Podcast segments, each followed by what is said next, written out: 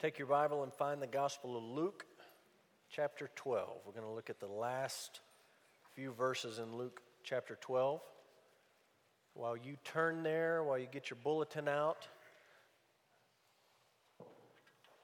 I'll share with you that in the next couple of weeks, uh, two Sundays from this morning, we're going to begin a new series. It's just going to be four weeks. It's going to be called Grow Up. Is that subtle enough? Grow up, striving for maturity in Christ. And we're just going to spend a couple of weeks talking about a few things that the New Testament has to say about maturing as followers of Jesus, about not being content to be infants or children in our faith. And so we're going to talk about that for four weeks. But this morning we're in Luke. And this morning, the passage that we are looking at in Luke is a great reminder of why we normally, what we normally do on Sunday mornings is pick a book of the Bible and trudge through it. Every now and then we throw a series in and we talk about different things, but that's not our typical Sunday morning practice. We typically just dig through a book and we're in the Gospel of Luke. The reason that's important is because the verses we're looking at this morning would never be preached if we weren't going through a book. Okay? I got asked to speak uh, this was actually while we still lived in Oklahoma at a children's camp at Falls Creek. And so they said the theme is Hebrews 12. We want you to just kind of reference Hebrews 12 at some point, but preach on whatever you want. You got to you got to get six messages ready. Honestly, not one time did it ever cross my mind to preach these verses. Never. Never would I preach these verses in that context. A few weeks back, I preached the funeral for one of our longtime members, Shirley Glass. And as a pastor, you sit down to prepare a funeral message, and when you've done several, you sort of have some sort of, you know, ready to go, and you can tweak them and adjust them. This is not one of them.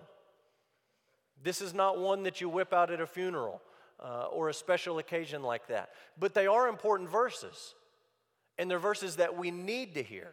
And so, this is the value of trudging through a book verse by verse, passage by passage. Luke chapter 12, verse 49 to 59. Here's the big idea of what we're about to look at Jesus is a divisive figure, neutrality is not an option, and eternity is at stake. Jesus is a divisive figure.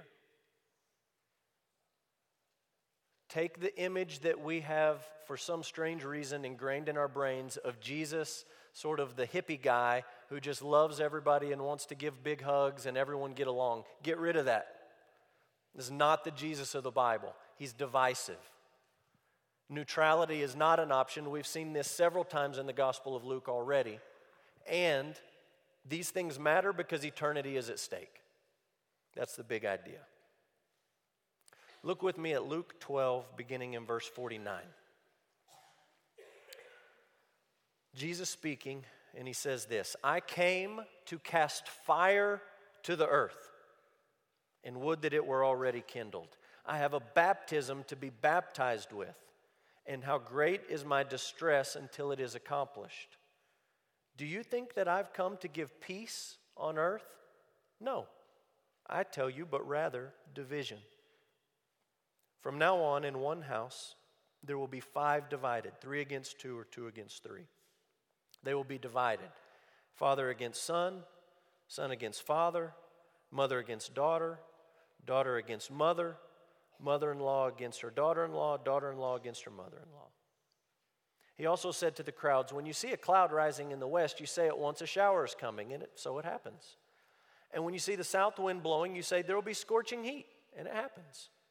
You hypocrites! You know how to interpret the appearance of the earth and sky, but why do you not know how to interpret the present time? Why do you not judge for yourselves what is right? As you go with your accuser before the magistrate, make an effort to settle with him on the way, lest he drag you to the judge and the judge hand you over to the officer and the officer put you in prison. I tell you, you will never get out until you have paid the very last penny. This is the Word of God. Let's pray. Father, we look at these verses and we hear Jesus saying things that are strange and controversial and divisive. We pray for humility this morning to let your word speak to us. We pray for your spirit to give us wisdom uh, so that we can understand what Jesus is saying. And Father, we pray that you would apply these truths to our hearts and that we would leave changed. We pray in Jesus' name. Amen. We're talking about division, things that divide us. And I thought this week about things that divide us where we live in the United States. One obvious thing that causes division in the United States is politics. People are divided about politics. And that includes a lot of different topics. That could include social issues, that could include taxes, that could include wars, that could include the economy, but those issues divide us as Americans. If your family is like my family, then you have certain people in the family that you just know we don't talk about certain things with these people because they're just going to be really divisive. And we'd like to remain family and be able to eat Thanksgiving dinner without yelling at each other. So we're just going to sort of agree to disagree and not to talk about these things because they can be so divisive. Political issues are divisive, sports are divisive, right? You think, oh, well, you know, oh, uh, like maybe, yes, they're divisive. When I was in Kentucky, I met some serious fans of the Big Blue, University of Kentucky Wildcats. It was serious. They don't have any professional sports teams in Kentucky, but they love the University of Kentucky. And one time there was some kids in our youth group doing a, uh, sort of like a Christmas pageant. And I don't remember the reason, but one of the kids needed a basketball jersey. And they asked me, because I was their Sunday school teacher, Do you have a basketball jersey that we can borrow? I said, Yeah, I've got a Kansas jersey. so this poor girl puts on the Kansas jersey and walks up there on stage in this play to, and there was her dad, and he was not amused. He did not think it was funny, not at all. Later, a couple of years later, this is funny. His younger daughter, who was a drummer, got a drum scholarship to the University of Louisville. Arch rivals.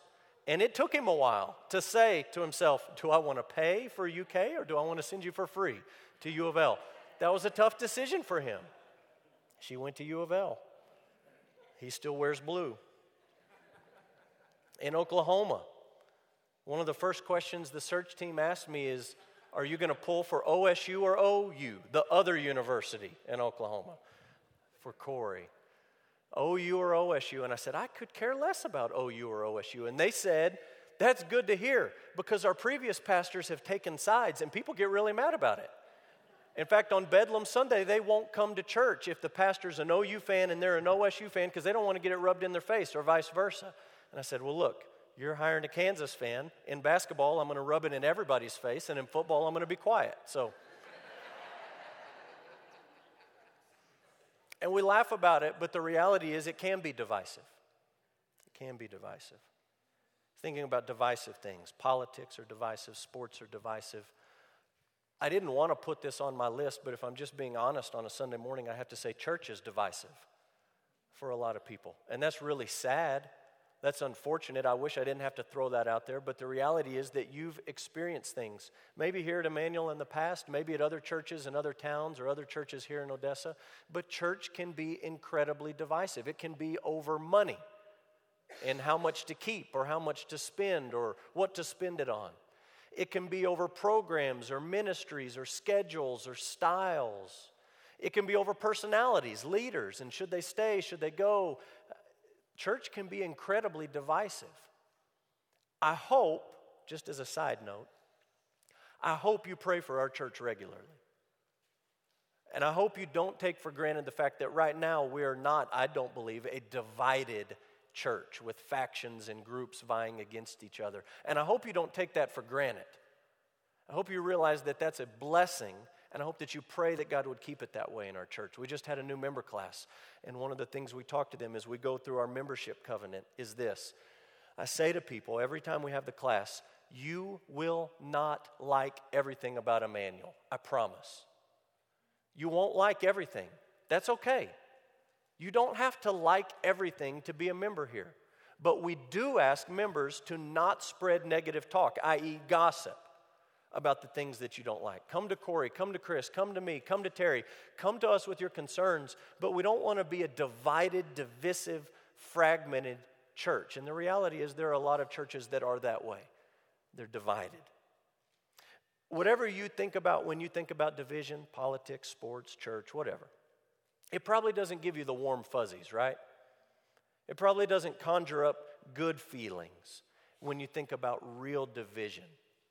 And so it's a negative thing, it's, it's, it's a bad thing. And Jesus says in this passage, flat out, no way around it, I came to bring division. I came to bring division. You say, well, wait a minute. I thought the Son of Man came to seek and save the lost. That sounds pretty good. Now Jesus is changing his tune a little bit. And so I want you to think with me about what Jesus says in these verses. We're going to break them down into three smaller segments. First segment is verse 49 and 50. Jesus talks about bringing fire and a baptism that's in his future. I came to cast fire on the earth. Any of you guys fans of The Hobbit? Read the book? You've seen the movie? Okay, when I read that, I think of the dragon Smaug. And there's a line in the book, in the movie, where Smaug says this I am fire, I am death. It's really a heartwarming moment in the story. And he flies out of his mountain and he's going down towards this village in the middle of a lake, and he's getting ready to, as you see in the picture, breathe fire over all that live there. You hear that, and it's pretty clear. If you've read The Hobbit, haven't, seen the movie, haven't, he's the bad guy, right? I am fire, I am death. There he is destroying a village. Look what Jesus says. Verse 49 I came to cast fire on the earth. I came to cast fire on the earth. You probably will not be surprised to learn that in the Bible, fire is often a reference to judgment. Judgment and fire, those two ideas go together in the scriptures. And I gave you some verses in the Gospel of Luke. You can look those up later, where people talk about fire and it's in the context of discussing judgment. Jesus is saying, I came to bring judgment to the earth. You understand, this is the sister truth of Luke 19 10. Luke 19:10 the son of man came to seek and to save the lost. But according to the Bible, all that are lost will not end up being saved. And the only other alternative is judgment. Look, a lot of people are happy to make Luke 19:10 their theme verse. Son of man came to seek and save the lost. You can have that as your theme verse as long as you're willing to couple it with the idea that Jesus also came to bring judgment. And the divisive event that separates people is the cross. Take your Bible and flip back just a couple of pages to Luke 9 51. Luke 9 51. This is a transition in the Gospel of Luke we saw a few weeks back. When the days drew near for him to be taken up, talking about Jesus, he set his face to go to Jerusalem. From this point on in Luke, everything is moving us straight to the cross.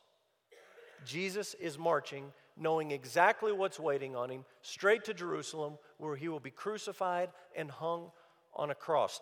That's where, going back to Luke 12, this idea of a baptism comes in. If you've read the Gospel of Luke, you say, wait a minute, Jesus, you've already been baptized. John did that way back in the beginning of the Gospel.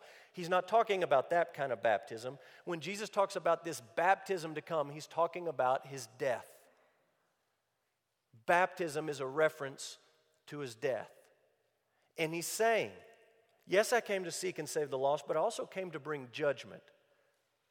And the difference between which you experience, being sought and saved or being judged is how you respond to the cross. And I have this baptism, this death, this cross that is waiting on me.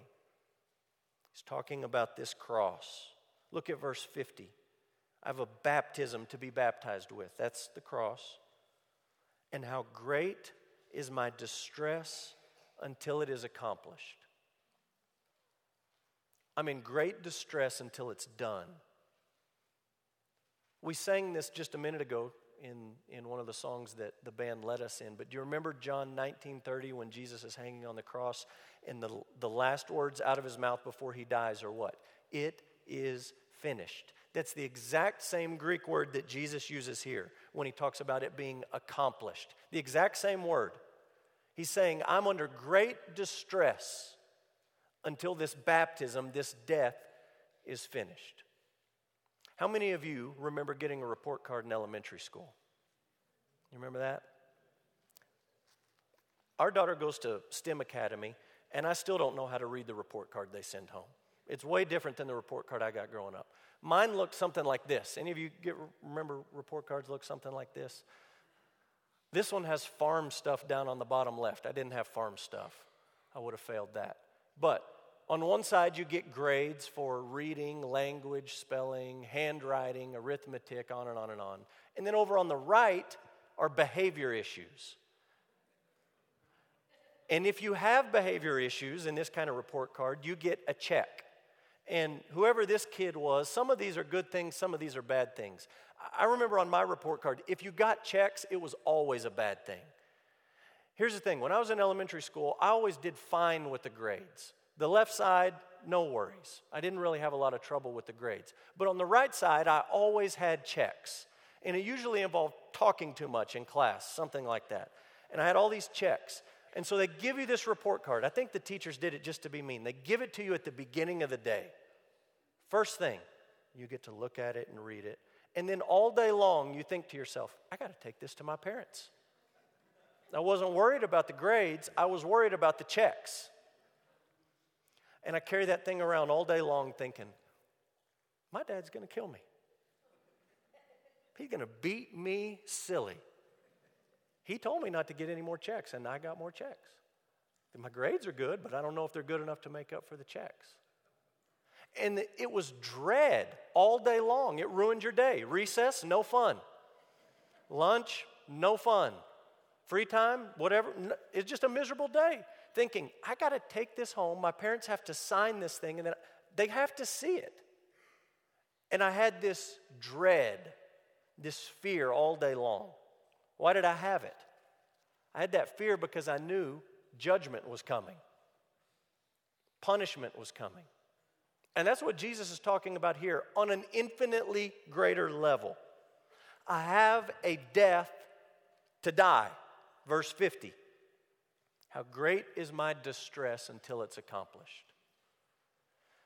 You need to understand that when Jesus says, I'm distressed until I finish the mission, he's not distressed about nails in his hands and his wrist. You understand that? He's not distressed about a crown of thorns being mashed down on his head. He's not distressed about hanging naked up on a cross in front of all of his friends and family. He is distressed about one thing judgment. Right? This word baptism literally means submerged. Jesus is about to be submerged in the wrath and the anger of God that should have fallen on you and me. Forget the nails. We talk about the nails and the thorns and the spear and the this and the that and the beatings. Yes, they were bad. They were nothing compared to the wrath of God being poured out on Jesus on the cross. That's what he's distressed about. I have a death to die. How great is my distress until it's accomplished? So he talks about fire, talks about a baptism, a death. Secondly, next group of verses, he talks about peace and division. Peace and division. This is 51 to 53. Those of you with kids, you ever ask your kids a question and get the exact opposite answer that you were looking for? Right? You ever taught a Sunday school class maybe? This can be really awkward, especially if you're teaching adults. You throw a question out there to a group of adults, and you just feel like you've teed it up for them, toss them a big old fat softball, and somebody pipes up and says something that is completely wrong. That's awkward, right? Whether you're the teacher or a student in the class or the person who gave the wrong answer, it's really awkward. Jesus is about to throw a softball, okay? but he knows the guys are going to miss it. And so look what he says, verse 51. Do you think, here's the question Do you think that I came to bring peace on earth? Now that looks like it's just a T ball waiting for you to hit it out of the park. You say, huh, I've been reading my Bible. Luke 2:14. The angels, when you were born, they said what? Peace on earth. And I remember I was paying attention just a few chapters ago in Luke when you sent us out to preach, you told us to go from town to town, house to house, and to proclaim what? Peace. So Jesus asked the question, verse 51 Do you think that I've come to give peace? And you know Peter's ready. We saw him last week up in verse 41 give a stupid answer, make a stupid comment. He's ready again. And before he can even open his mouth, Jesus says, What? No. You didn't come to bring peace? No, I did not come to bring peace, but rather division. Here's how you make sense of this Jesus came to make peace between God and his people. Peace between God and his people. So don't go back and scratch out Luke 2:14. Don't go back and scratch out Luke 10 where Jesus sends him out to preach peace. Leave those there. Jesus is talking about, Luke is talking about in those passages, peace between God and his people. And that happens at the cross, where Jesus takes their punishment, takes the wrath of God, and deals with that for his people. Colossians 1:20 says that Jesus made peace by the blood of his cross. However, Jesus also knows that there will be division between people. His kingdom will create division between people. Some will respond, repenting of their sin and believing in Jesus, some will not. And that will divide people. Now, you may hear Jesus right there, and you may think to yourself, I don't know that I've really ever experienced this kind of division. I don't know that I've ever seen people really divided, like Jesus talks about father and son and mother and daughter, divided like that over the issue of following Jesus. Part of the problem is we may not be following Jesus very well. And if we followed Jesus like he intended us to, we might experience a little more division. But another part of the problem, you should not feel guilty about this, but another part of the, uh, the issue for us is that we live in a place and a time that's very unique, right? You're not here by accident. God put you in this place and this time for a reason, so you don't need to feel bad about it. But you live in a place and a time where the culture is sort of schizophrenic. And on the one hand, our culture has been deeply impacted by Christianity, whether you want to admit that or not, it has been. Our country, our nation has been deeply impact, impacted by Christianity. At the same time, we're secular enough as a society and as a culture that we sort of give people the freedom and the liberty to make their own spiritual decisions. Right? We believe in religious liberty.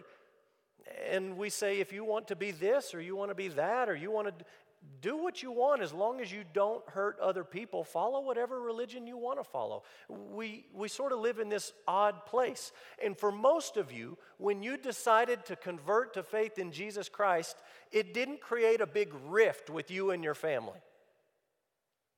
And that's probably in large part because of where and when you live.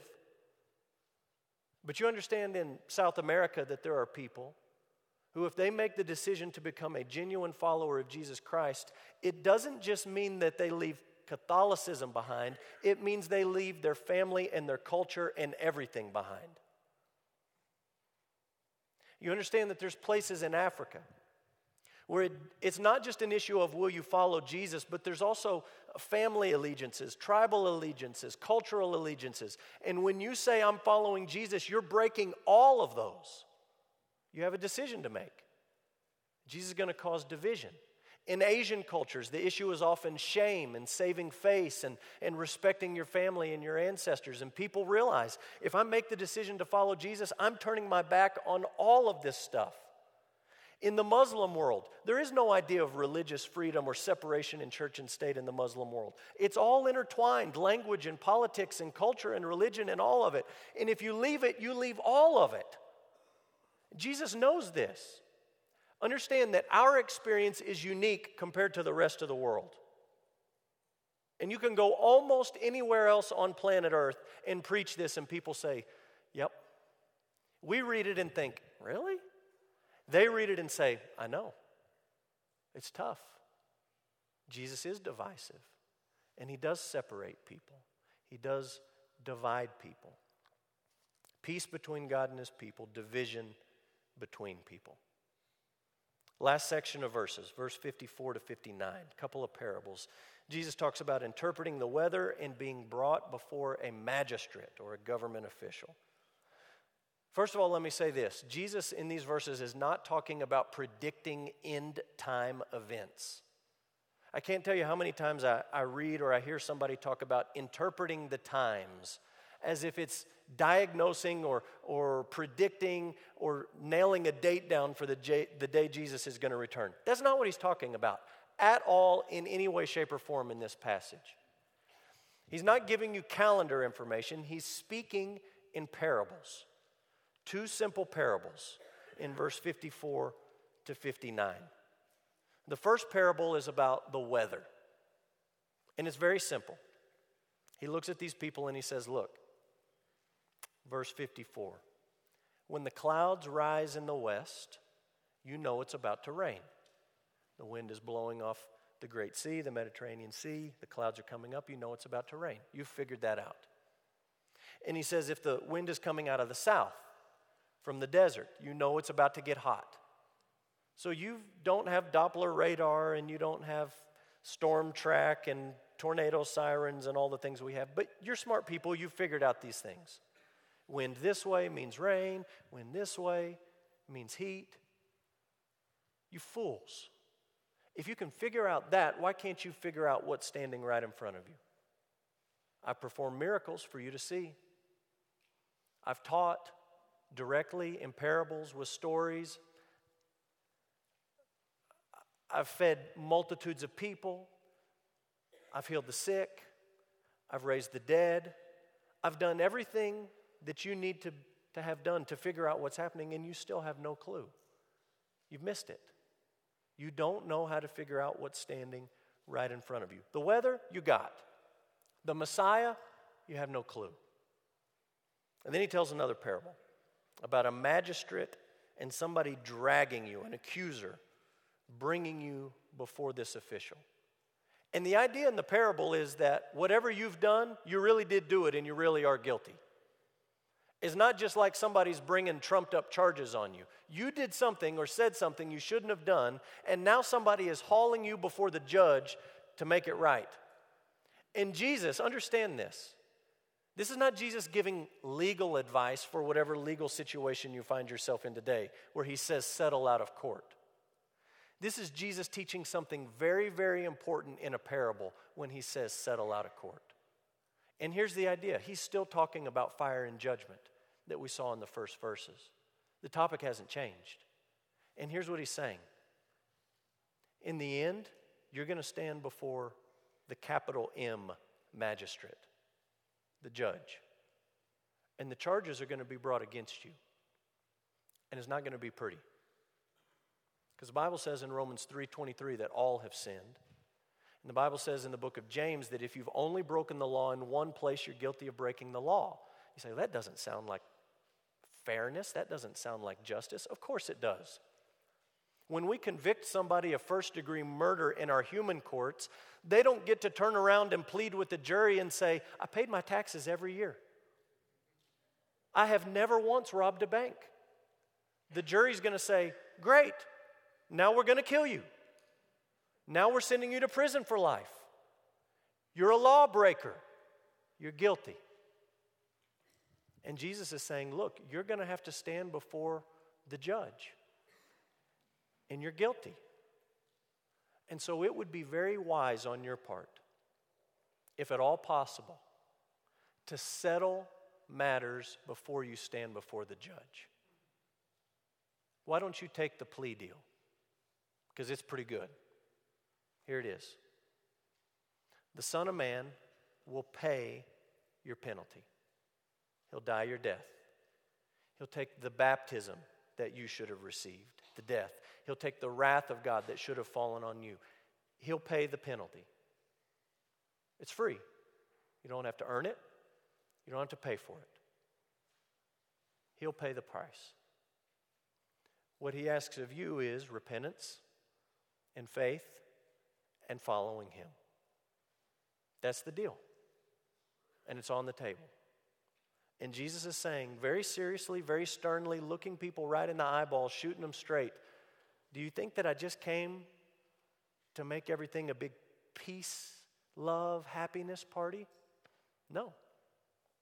I came to make peace between God and His people.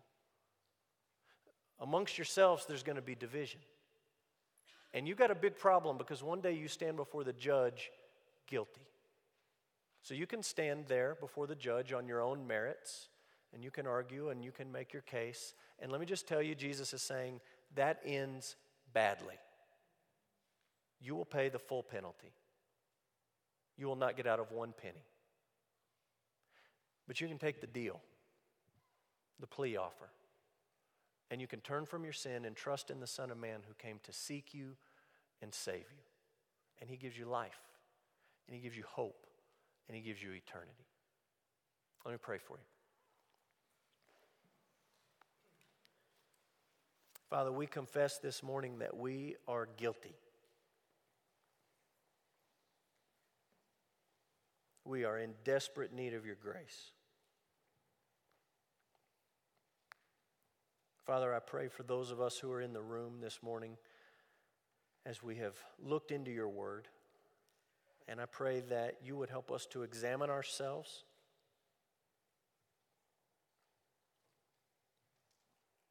Father, that those of us who have, have made the decision to follow Jesus, that we would renew that commitment today, that we would thank you for your grace, thank you for your patience, thank you for your faithfulness to your people.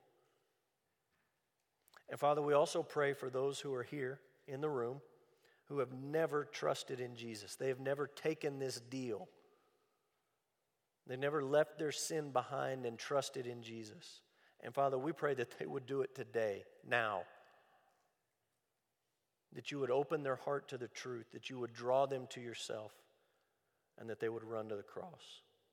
Father, we thank you that the Son of Man came to seek and to save the lost. Father, we want to have our eyes open to the reality that Jesus is a divisive figure, that no one can be neutral.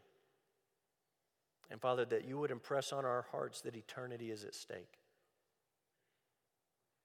Father, as we sing, we pray that your Spirit would work in us to confirm your word, to convict us of sin, and to move us into the paths of righteousness.